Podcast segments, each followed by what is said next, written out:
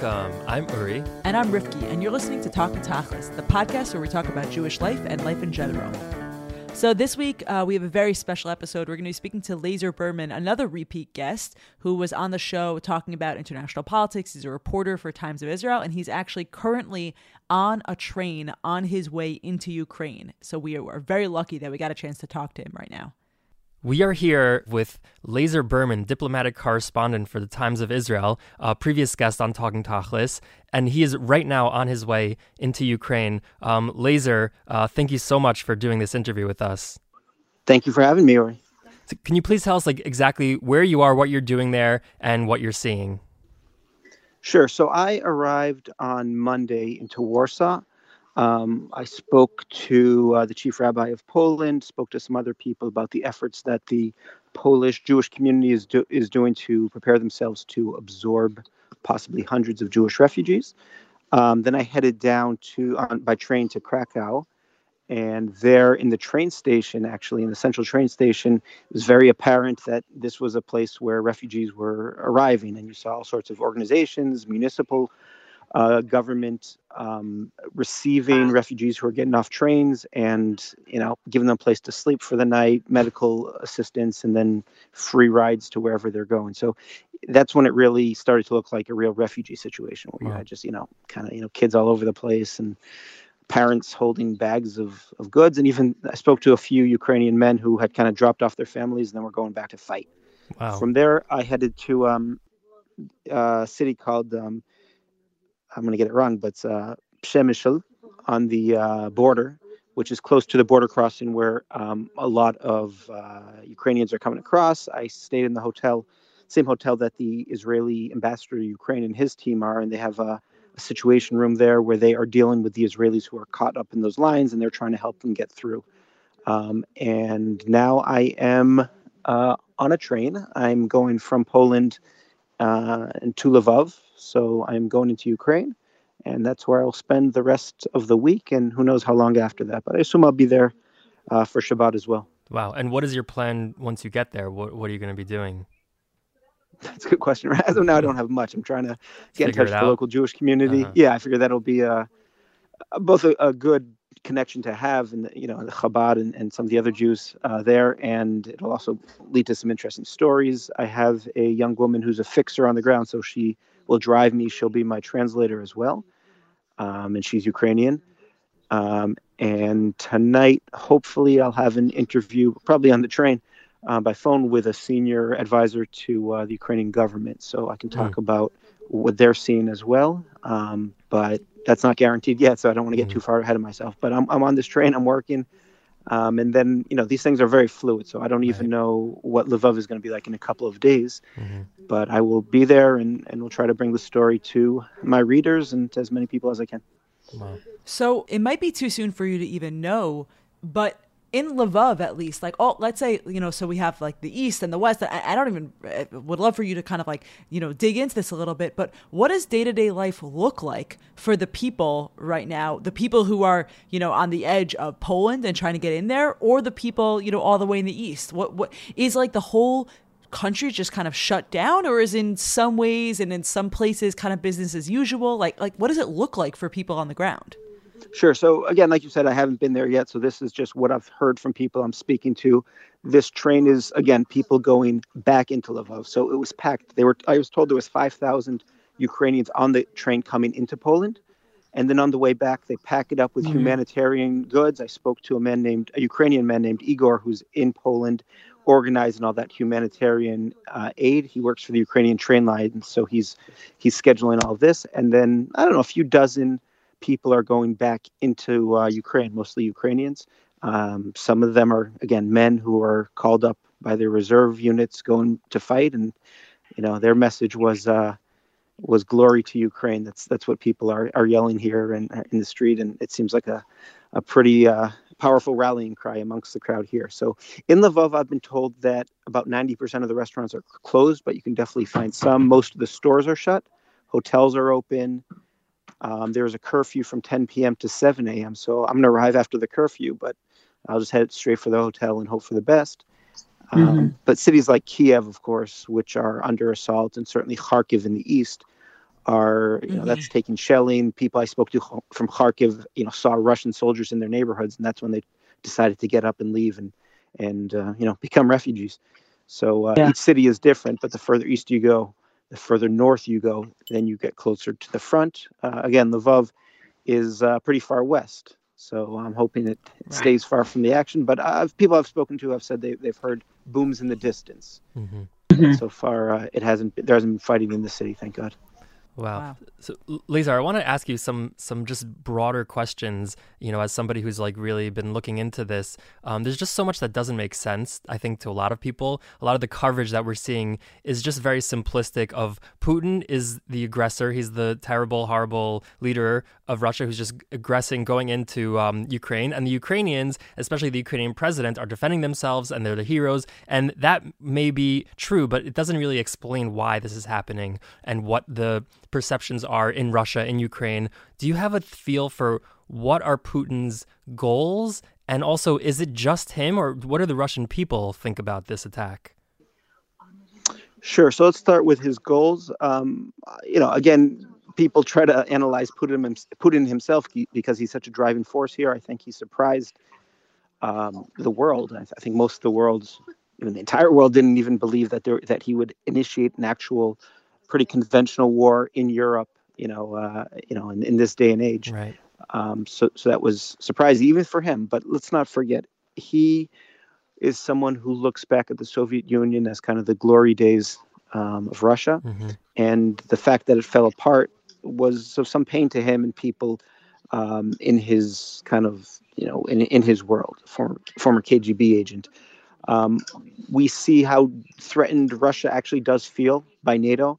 So when NATO moved closer and closer to Russia's borders and started incorporating countries that used to be part of the Soviet Union, that was something that really alarmed people like Putin. So he's willing to go to war with Georgia in 2008.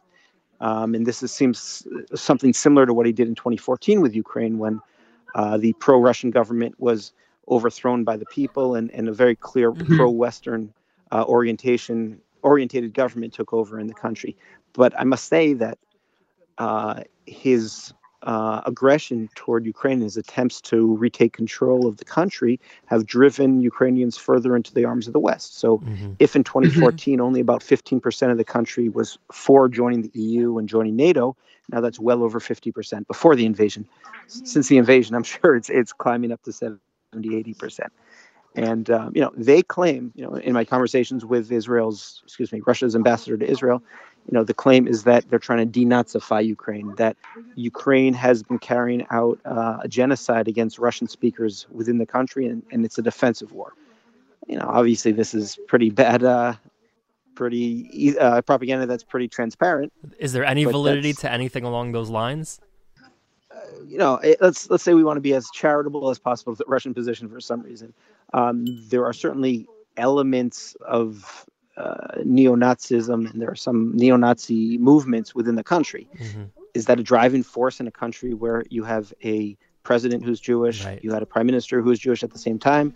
And, you know, no, it's really not. Yeah. Even his claims about native Russian speakers is not true, because I speak to plenty of Russian speakers that are from the East, and they say, no, we're defending our country against Putin. So there are certainly, you know, in some parts, especially in Crimea, people that speak Russian see themselves as Russians. But the idea that there's this foreign-dominated government in Kiev who he has to protect Ukraine from is absolutely ridiculous. And this certainly is not the way to go about, you know, solving any sort of situation. Borders are there for a reason. There's no international order without respected borders.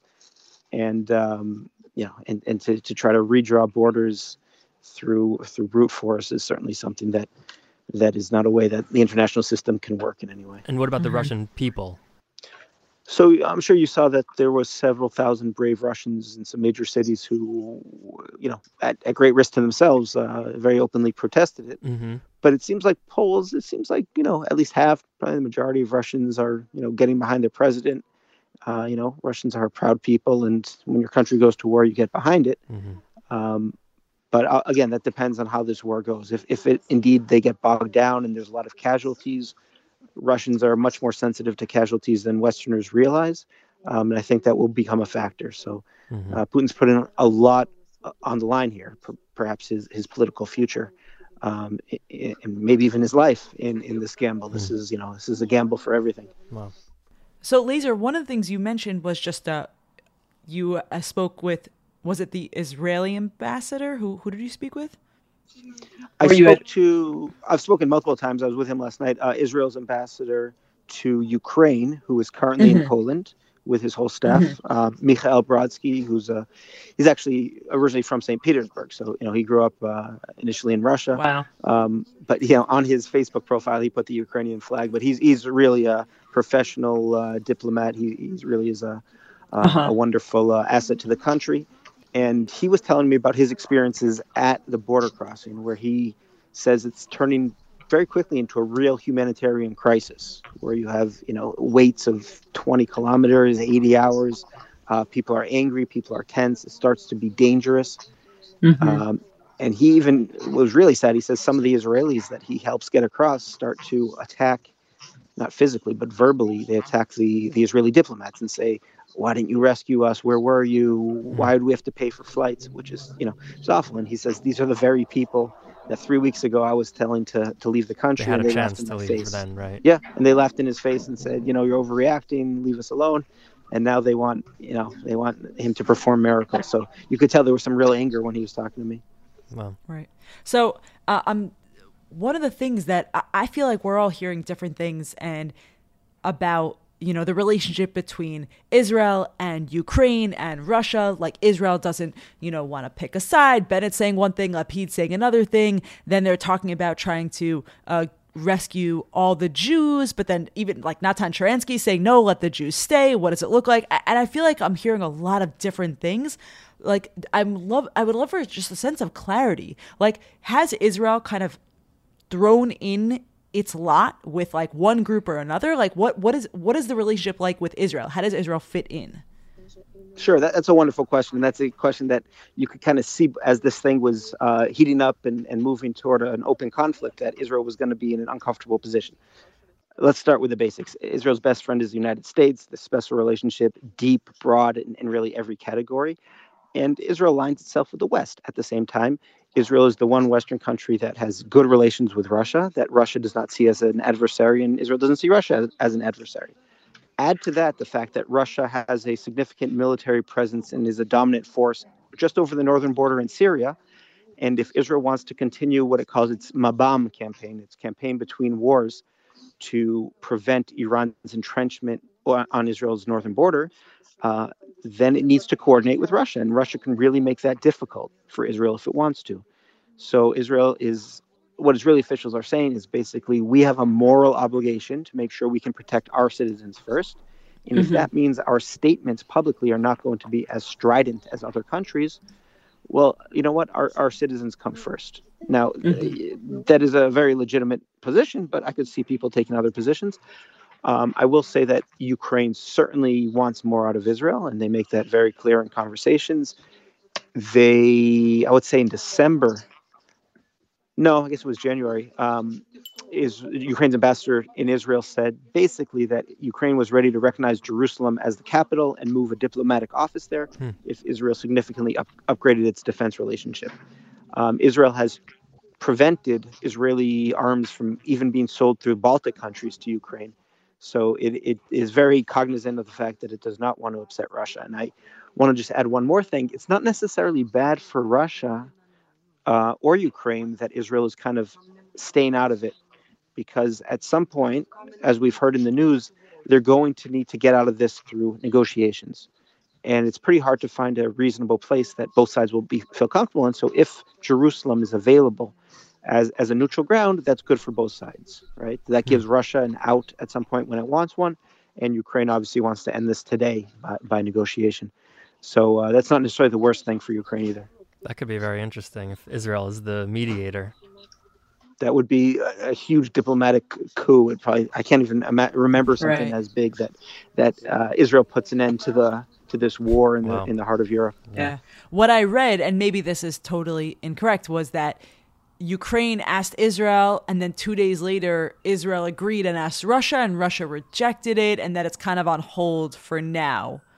But that was already, I think, yesterday, and things change all the time, you know? They do. The sense I get from the last time I spoke to Russia's ambassador to Israel is that, yeah, that the conversation was there. Russia appreciates it. Russia understands Israel's position. But for now, the answer is no, because Russia says they're determined to carry this operation through to the end. So they're not ready to engage in talks. But at some point, how does this end? It either ends with Ukraine utterly given up, which they don't seem they're about to do, or some sort of negotiated process, as the 2014 conflict, came to some sort of ceasefire through the Minsk agreements, which was a negotiated process.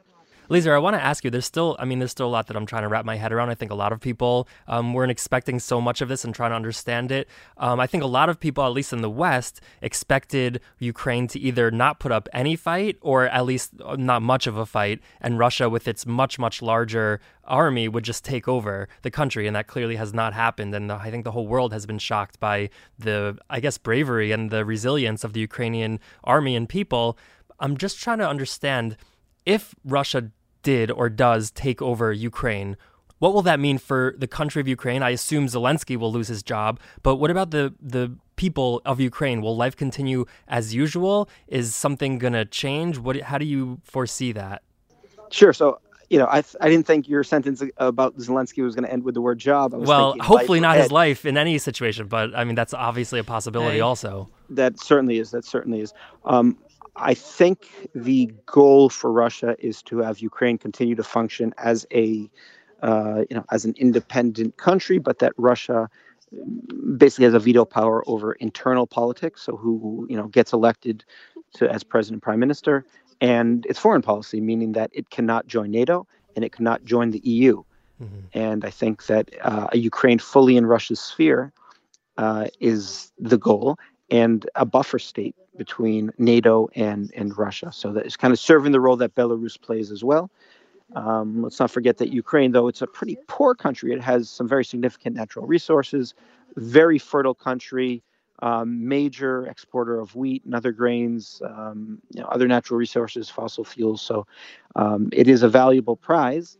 And I think that the goal is that Russia will just have it within its sphere and will able to keep it from moving closer to the West in any way at all. Right. It's just so interesting, not knowing that much about the region, but seeing how many Ukrainians are just risking their lives to defend their country when a takeover would not, it's not like they're going to be put in concentration camps, right? Like Russia wants them to like them. They want things to continue as normal, as you said. So how do you understand this? Is this a surprise to people in the region that Ukrainians are putting up such a fight?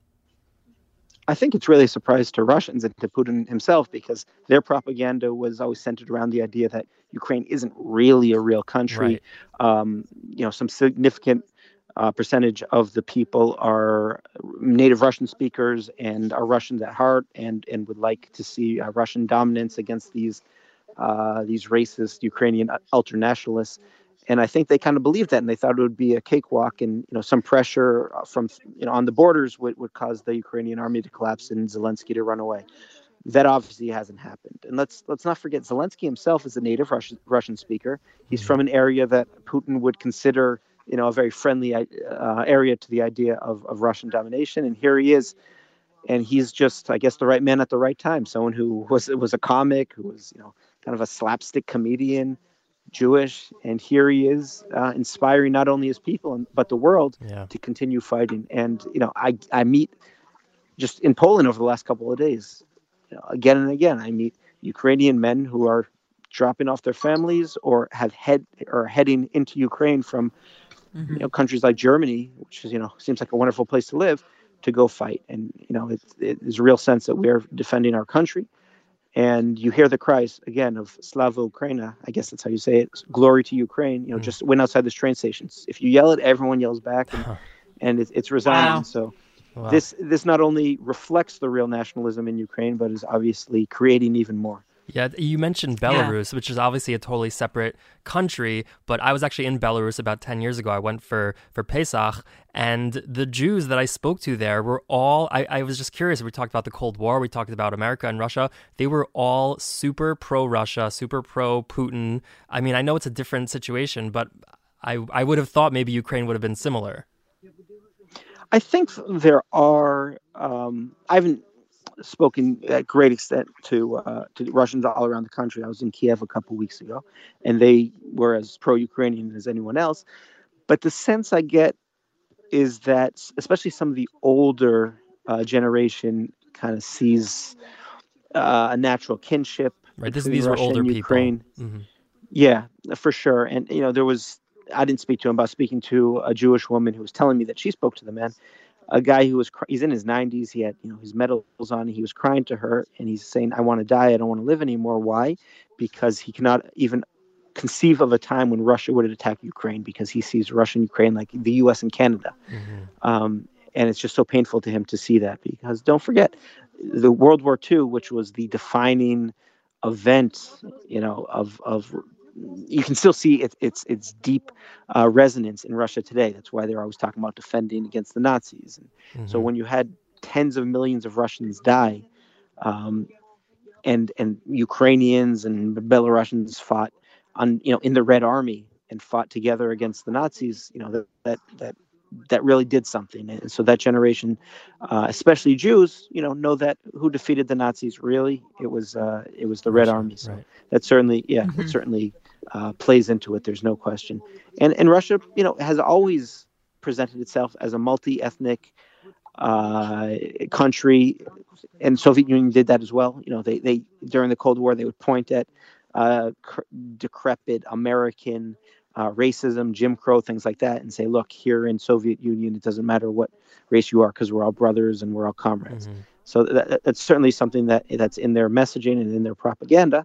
But certainly for the younger generation of Ukrainian Jews, that is not very resonant. You know, they seem to be as nationalist as anyone else, and many are, you know, there's many young Jewish activists who say they don't want to leave. They don't want to go to Israel, Germany, the United States. They want to stay, build Ukraine, and build Ukraine's Jewish community. Mm. Lazar, I know that you're in the middle of a million things, and I so appreciate the time that you're giving to talk to us. I had one more question. Maybe this question is even too big, but I'm wondering right now, and it's barely gotten any press, especially because of everything going on. Right now, I think the Iran talks are continuing in Vienna, right? They're picking up again. Who even knows what round that these talks are? How does Iran fit into this, or does it not at all? Is it completely unrelated? Thank you for bringing that up, because, you know, that's much more relevant to Israel's national security.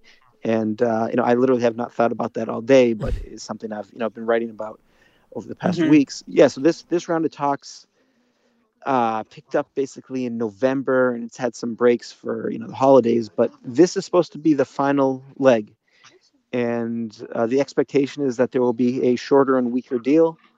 There's going to be none of this longer and stronger that people are talking about. You're not going to have a deal that has anything to do with Iran's proxy and militias in the region, not with its ballistic missile program. It's going to be a very narrow deal that deals with its nuclear program. The expectation is that that deal will be made, and the sides are almost there. Now, how does it tie into this, into the Russia invasion of Ukraine? It's a good question.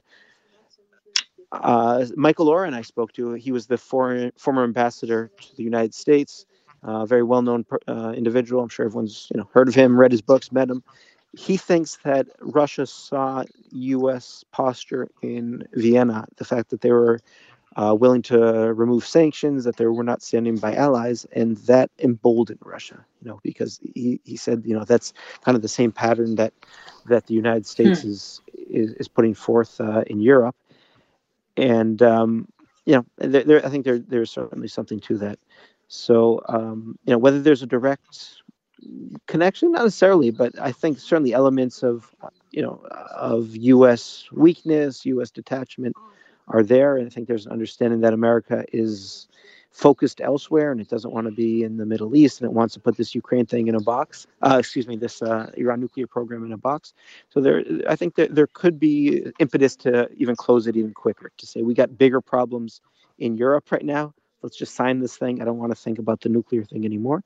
But I was also speaking actually an opportunity for the United States to restore its trust among its allies, to reassure them, and to show that it actually is willing to fight for what is right, and to push Iran for a much tougher deal.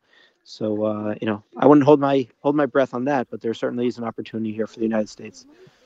So, Lazar, as you're heading on this train now into Ukraine, what do you foresee happening in the coming hours and days with this war?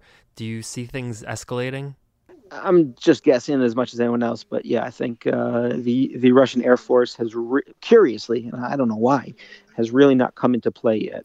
So I think that is something that Putin will employ at some point, especially if he gets frustrated on the ground. And there's also a time limit to this thing. As it gets warmer, the Ukrainian mud will start to come into play, and will start to limit Russia's mobility. And if they're bogged down outside of major cities, without too much ability to move off of roads, that would be a very dangerous position to be in. So I do foresee some escalation in the coming days. Again, hopefully it's not where I am. Wow. Yeah. Well, Lazar, we really appreciate you speaking to us, and we'll be praying for your safety. We hope you stay safe and get some good reporting. We will be following you at Times of Israel, and thank you so much, and safe travels. Yeah. Thank you to the both of you, and hopefully we'll talk soon. Okay. Yeah, thank you. Thank you so much to Lazar for joining us. There are obviously a lot of unknowns right now, and it's pretty scary for all of us. It's incredible what Lazar is doing, going in and actually being able to report from the ground there. And it really means a lot that we were able to talk with him for a few minutes. And of course, the conversation, as always, does not end with us, does not end with Lazar, with Uri, and with me. It is with all of you. So please join the conversation on our Facebook page, Talking Tachlis Podcast, and shoot us an email, talkingtachlispodcast@gmail.com. Thanks as always to Drive-In Productions. They are the sponsor of this week's episode. And thank you to Triple Threat Trio featuring Rage Brigade. They are the official band of Talking Tachlis. Bye, everyone. Sei gesund.